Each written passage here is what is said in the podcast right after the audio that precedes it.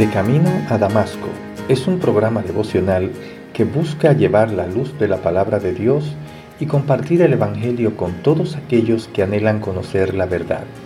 Y llega a ustedes a través del Ministerio Evangelístico Misericordia y Justicia en la voz de Yanco Lucero Cruz, un servidor quien les habla.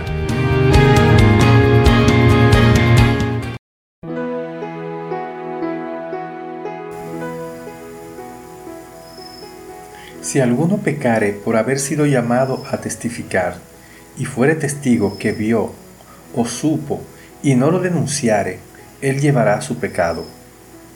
O si alguno jurare a la ligera con sus labios hacer mal o hacer bien en cualquier cosa que el hombre profiere con juramento, y él no lo entendiere, si después lo entiende, será culpable por cualquiera de estas cosas. Levítico capítulo 5 versículos 1 y 4.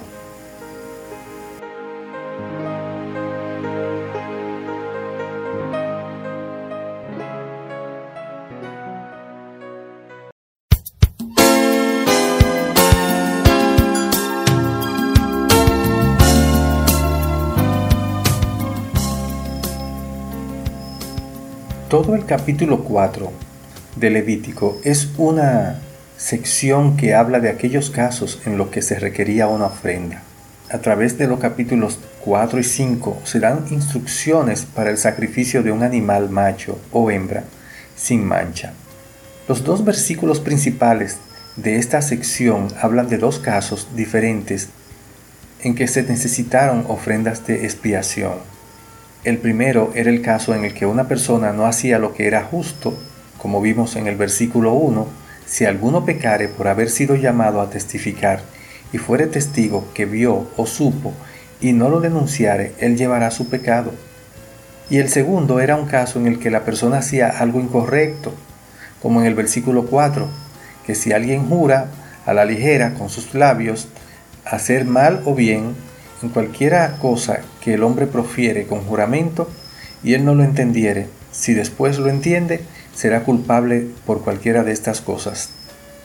El pecado de omisión del que se habla en el versículo 1 es el pecado de quien no testifica en un juicio a pesar de tener evidencias que podrían influir en el desarrollo del caso.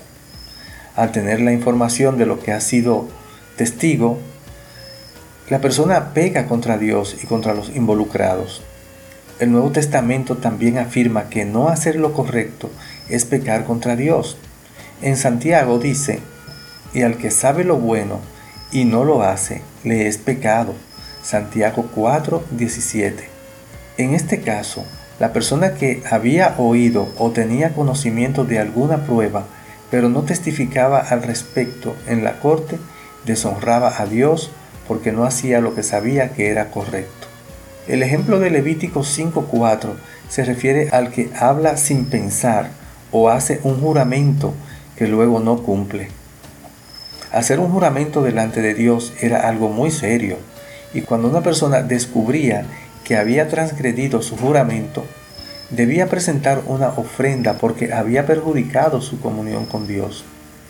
Como al niño al que atrapan con las manos en la lata de galletas quien pecaba activamente no quería estar en presencia de Dios ni mirarlo a los ojos. Por decirlo de alguna manera, por haber hecho algo malo, la persona incurre en una culpa que requiere un sacrificio.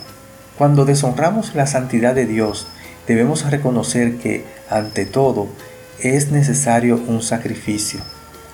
Gracias a Dios por Jesucristo. Jesús hizo ese sacrificio por todos los pecadores.